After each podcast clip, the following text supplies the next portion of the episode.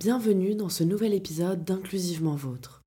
Inclusivement Vôtre, c'est le podcast qui envisage la culture d'entreprise comme un pilier stratégique du développement des organisations, avec un prisme diversité et inclusion.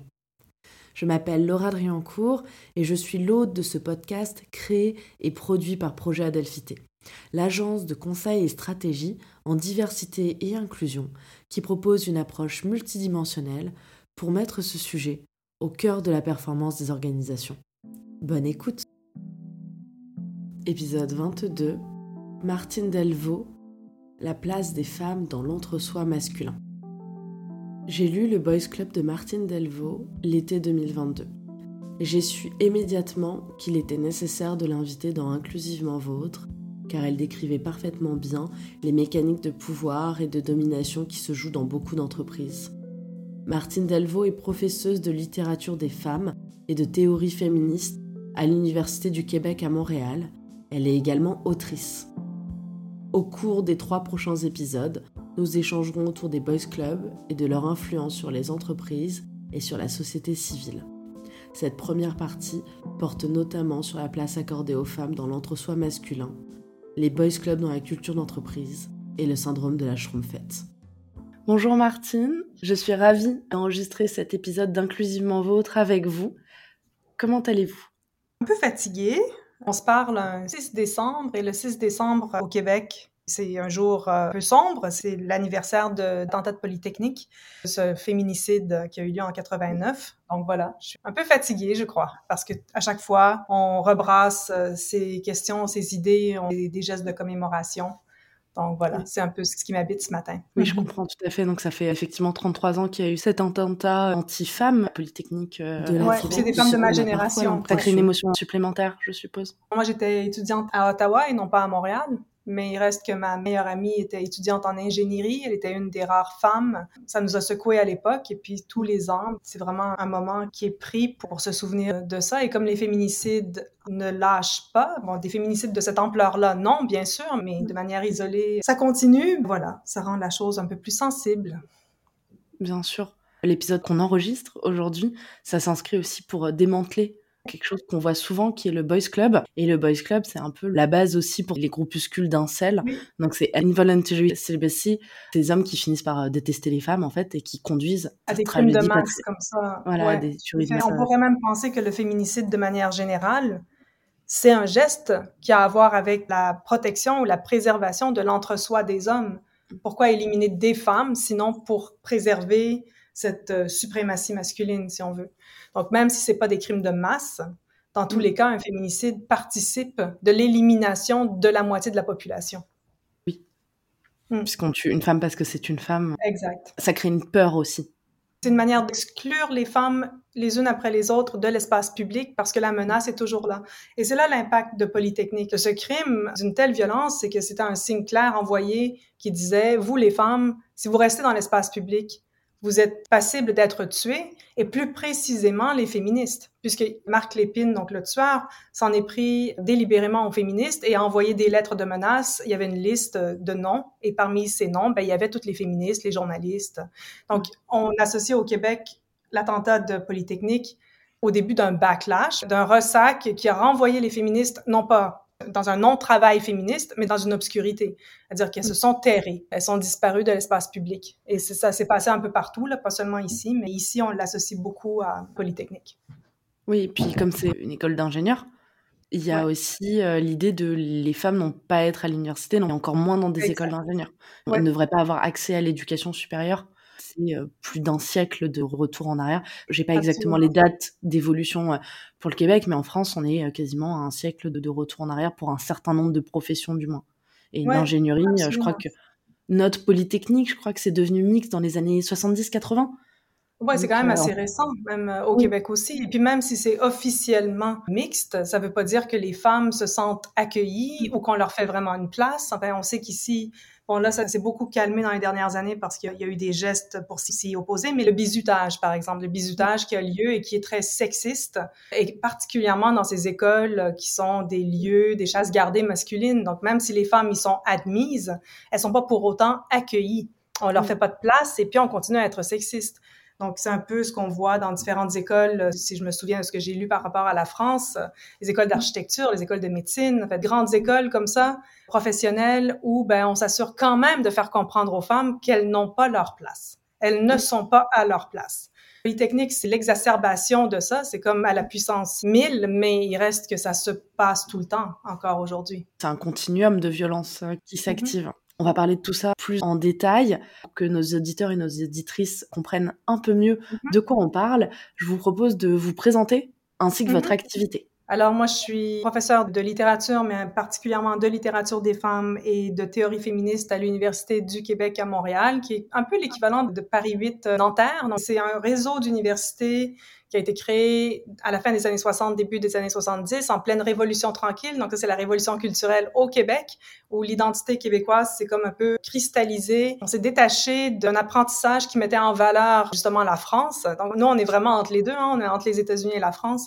Et tout d'un coup, on s'est comme détourné de la France un peu pour dire, ben nous, on a une littérature, elle est spécifiquement québécoise, on a une manière de parler qui est la nôtre. On a comme revalorisé la culture québécoise.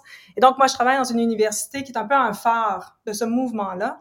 Et dans cette université, j'ai été embauchée pour représenter bon les théories féministes, mais en particulier les théories du genre. Donc moi, je viens pas d'ici, je suis grandie en Ontario, donc je suis franco-ontarienne. J'ai étudié aux États-Unis, j'ai enseigné en Angleterre et je suis arrivée au Québec. Donc après ce parcours-là, et fabriqué de théories du genre, donc de, des gender theories des États-Unis, qui à l'époque au Québec étaient très peu lues, très peu enseignées.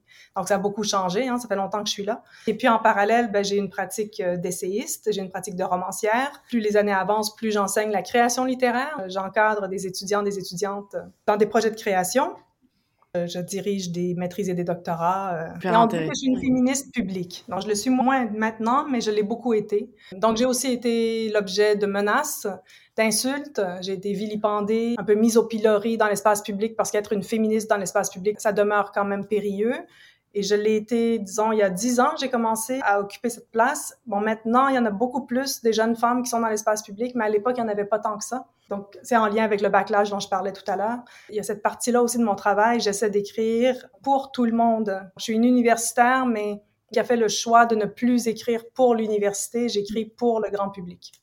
Du coup, avec le changement de style littéraire que ça peut impliquer. Je dis ça parce que ça me fait penser au, travail de Judith Butler, où elle a fait le choix de garder un style très universitaire, et elle a eu un certain nombre de critiques par rapport à ça, par rapport, on va dire, un manque d'accessibilité de son travail euh, au grand public.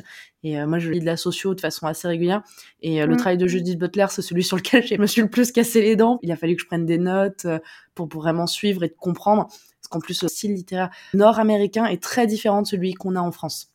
Absolument, mais il faut aussi penser que Butler a changé sa manière d'écrire au fil des années. Donc le premier livre, et puis il est très mal traduit. Trouble dans le genre, c'est une extrêmement mauvaise traduction que vous avez en France. Mais c'est opaque. En anglais, c'est opaque quand même. C'est très difficile. Mais en français, c'était encore pire. Vraiment, c'est une traduction qui lui rendait pas justice non plus. Mais au fil des années, elle a aussi modifié sa manière d'écrire. Elle a donné des entretiens. Elle a investi un mode d'écriture peut-être plus accessible. Mais je maintiens que même écrire pour le grand public, ça ne veut pas dire écrire comme une journaliste.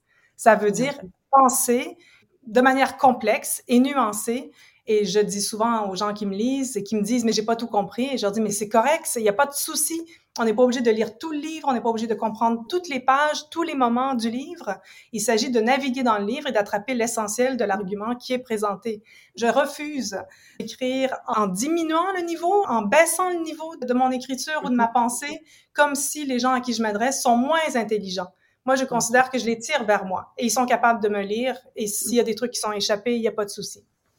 On peut revenir à des livres et faire évoluer notre pensée aussi. Dans la construction de la pensée, du raisonnement qui est plus compliqué à attraper pour des Français, je pense, parce qu'il y a un paragraphe d'introduction, deux, trois paragraphes qui développent et un paragraphe de conclusion, et tout s'enchaîne. Il n'y a pas nécessairement une séparation entre la conclusion puis l'introduction de l'idée suivante. moi, ça m'a beaucoup déstabilisé au début, parce que c'est vrai que nos essais de sociologie en France sont pas du tout rédigés de cette façon-là, donc c'est assez perturbant quand on n'a pas l'habitude. J'ai eu la chance de faire une année d'études en Angleterre, donc j'ai lu un mmh certain nombre de papiers écrits dans le même style en vrai. Le style universitaire britannique est assez proche du style nord-américain. Quand j'ai retrouvé cette dynamique, ça a été plus facile de naviguer dans le livre euh, de Judith Butler, Trouble dans le genre. Mmh C'est une gymnastique à faire, donc faut s'habituer à ce style-là, surtout quand on n'a pas du tout l'habitude de le lire. et pour revenir aux essais que vous avez rédigés, vous avez mmh notamment écrit Le Boys Club, qui décrypte ce fonctionnement particulier de l'entre-soi masculin et qui est euh, un des symboles du patriarcat. Vous parlez de Trump notamment plusieurs fois dedans parce que c'est un bon symbole de ça. On va discuter de ce livre pas mal de fois au fur et à mesure de l'entretien de notre conversation, mais avant, on fait un petit point de définition et mmh. l'idée, c'est vraiment que vous transmettiez avec vos mots. C'est pas votre domaine d'expertise, les questions de culture d'entreprise mais c'est intéressant de voir comment vous, ça se traduit par rapport à votre positionnement universitaire et féministe, de mmh voir euh, comment vous, vous le définissez avec vos mots. Avant de parler de culture d'entreprise, j'aimerais connaître en quelques mots votre définition de la diversité et de l'inclusion. Bon, on casse énormément de sucre sur le dos de ces notions au Québec en ce moment, là, comme un peu partout, je crois. Il y a une sorte de ressac par rapport à ça. Mais pour moi, il s'agit dans tous les cas que la population soit représentée. Pour moi, c'est un enjeu démocratique. Si on pense au gouvernement, par exemple, à un parlement, on peut pas avoir un parlement constitué d'hommes blancs quand la population n'est pas du tout constituée principalement d'hommes blancs. Enfin, pour moi, c'est illogique. Donc, plus on avance dans le temps, plus on est sensible à ça. Il y a une époque où sans doute euh, ça passait très bien parce qu'on n'avait pas ce souci-là en tête, mais aujourd'hui, on peut difficilement défendre un organisme quel qu'il soit comme représentatif alors qu'il ne représente pas les personnes qu'il est censé représenter. Donc, pour moi, c'est ça. La diversité et l'inclusion, ça a à voir avec ça. Il faut que la parole soit diversifiée. Il faut que les personnes qui sont autour de la table puissent représenter différents enjeux, qu'elles puissent parler au nom de différents problèmes, différentes questions. Et pour ça, il faut que les corps eux-mêmes soient différents. Il faut qu'ils viennent de différents lieux dans la société. Sinon, il n'y a pas de représentation. On est dans du pareil. Nous, on travaille beaucoup sur diversité et inclusion dans l'entreprise, mais là, on sort de ça, on le voit euh, vraiment au niveau sociétal. Donc, société, on va dire avec une majuscule, pas que la société et l'entreprise quand même penser les entreprises comme faisant partie de la société. C'est l'intérêt de cette définition qui s'applique à tous les pans de la société, dont l'entreprise. Dans cette continuité, en quelques mots, comment vous définiriez la culture d'entreprise ou la culture dans une organisation? Pour moi, entreprise, ça veut dire profit. Il y a un enjeu d'argent. La culture dans l'entreprise va avoir affaire, va dépendre d'un souci de gagner des sous de réussir. Donc, il y a une sorte de notion de productivité, de progrès, d'avancée, euh, d'accumulation des biens. Enfin, il y a quelque chose de ça. Pour moi, la culture d'entreprise, ça veut dire ça. Mais est-ce que les banques, c'est une culture d'entreprise, même un gouvernement, s'il n'a pas un contrat social euh, qui le tient, s'il n'est pas justement diversifié, euh, il peut lui aussi être dans une culture d'entreprise. Malheureusement, pour moi, l'écueil de la culture d'entreprise, donc je dis pas que toutes les entreprises présente cet écueil, mais l'écueil, ça a à voir avec comment faire le plus de fric possible, même si c'est au détriment de certaines valeurs, de certains objectifs qui euh, viseraient euh, l'égalité, la diversité, l'inclusion, donc tout ça. En France, on a le concept d'ESS, donc les entreprises sociales et solidaires ou entreprises à impact, donc dans l'idée d'impact positif, et donc qui développent aussi des cultures qui sont euh, plus alignées avec des valeurs. Je ne sais pas si au Québec vous avez une formulation similaire, un concept similaire? On ne m'en a jamais parlé. Et c'est vrai que quand j'ai publié le Boys Club, j'ai reçu beaucoup de témoignages de gens qui avaient fait les frais de cette culture au masculin, si on veut, mm. dans des entreprises, mais même dans des entreprises publiques. Donc, par exemple, Hydro-Québec, donc l'électricité qui est étatisée. Il y a un seul distributeur d'électricité, mais il reste que ça fonctionne comme une culture d'entreprise, même si c'est étatisé. Donc, ça me venait de partout le milieu de la construction. Mais on m'a pas parlé de ces lieux qui seraient comme ce que vous décrivez, mais je espérer que ça existe. Je pense qu'en France, on a quand même souvent du retard sur ces sujets. Question de diversité et inclusion, on a 10-15 ans de retard par rapport euh, aux pays euh, nord-américains. Récemment, nous, au, cours des dernières années, vraiment des deux, trois dernières années, il y a eu ces efforts dans les entreprises par rapport au conseil d'administration, dans l'objectif de la diversité et de l'inclusion. Mais ça semble récent comme discours public où on, encourage fortement qu'il y ait des politiques, par exemple, qui concernent le harcèlement sexuel ou les violences à caractère sexuel. C'est récent quand même.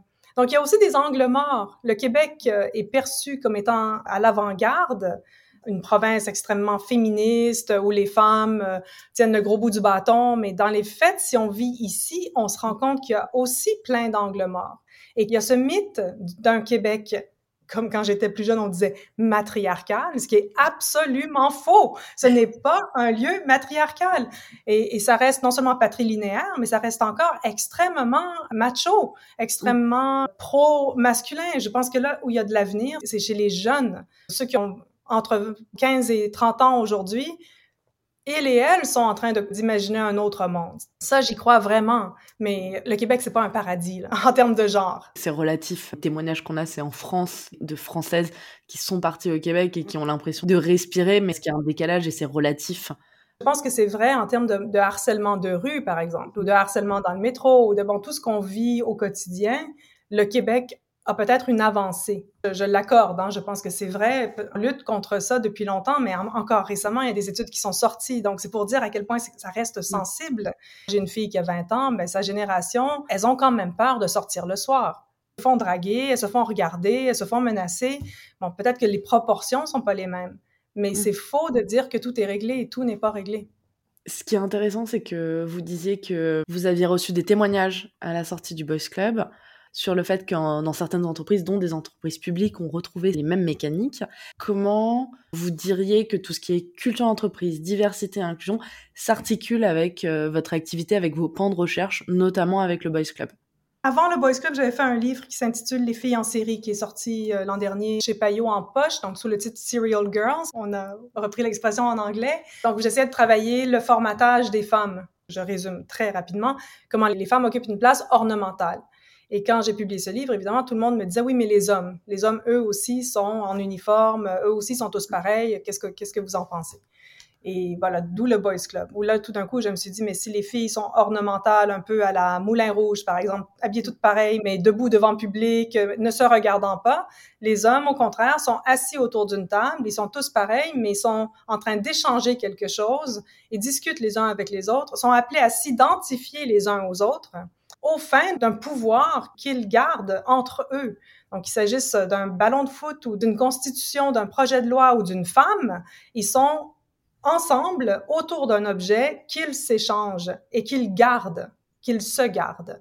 Si on, transpose, évidemment, moi j'y arrive comme théoricienne, mais comme littéraire. Donc, je travaille sur une figure, une figure de l'imaginaire, mais qu'on trouve partout, qui est vraiment une sorte d'endémie dans les films, les téléséries, mais autour de nous. Et cette figure, les gens l'ont attrapé. C'est-à-dire que tout d'un coup, les gens qui venaient et qui témoignaient après leur lecture du livre me disaient, mais je l'ai connu ça. Moi, homme, mais venant d'une classe sociale populaire, par exemple, mm. j'ai pas eu accès, moi, à la table autour de laquelle les hommes de pouvoir étaient assis. C'est comme si je leur avais donné un outil diagnostique et tout d'un coup, ils sont allés dans leur milieu de travail et ils ont vu comment ça se jouait. Ça pouvait se jouer même s'il y avait une femme autour de la table, mais cette femme, elle était complètement cooptée, c'était la schtroumpfette. D'où la fin du livre où je dis, mais attention, même quand on est une femme élue dans ce cercle d'initiés ou d'amis, c'est une fausse élection, on est complètement avalé par la structure.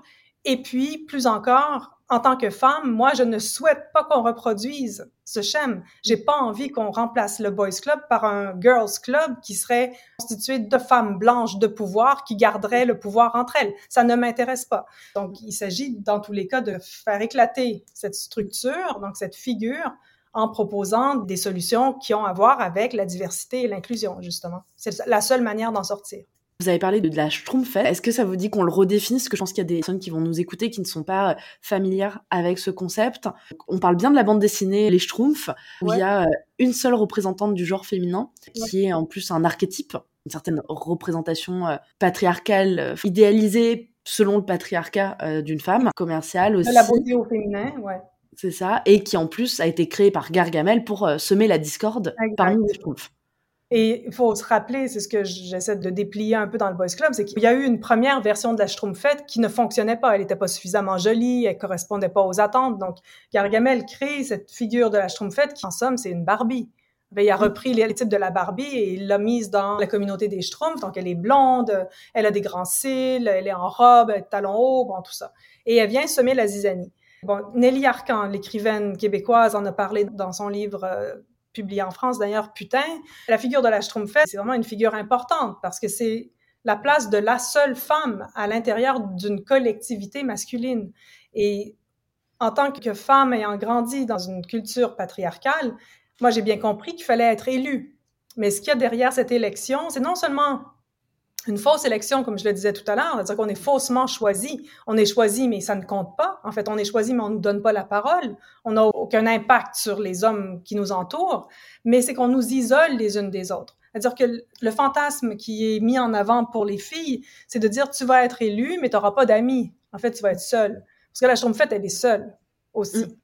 Et moi, c'est ça qui me trouble. Non seulement on est faussement élu, mais on est isolé de nos pères, alors que les hommes sont ensemble. Ils sont toujours ensemble. Et ça, c'est très intéressant. Ils grandissent, on leur apprend la compétition, on leur apprend la rivalité. Et ils savent d'un très jeune âge qu'ils doivent prendre leur place et qu'ils vont la prendre à côté de personnes comme eux. Alors que nous, c'est plutôt comment faire pour séparer les filles. Comment faire pour les séparer les unes des autres euh, quand elles ont des amitiés très intenses, par exemple? Là, tout d'un coup, c'est, oh non, mais c'est trop proche, elles sont trop proches, il faut les séparer.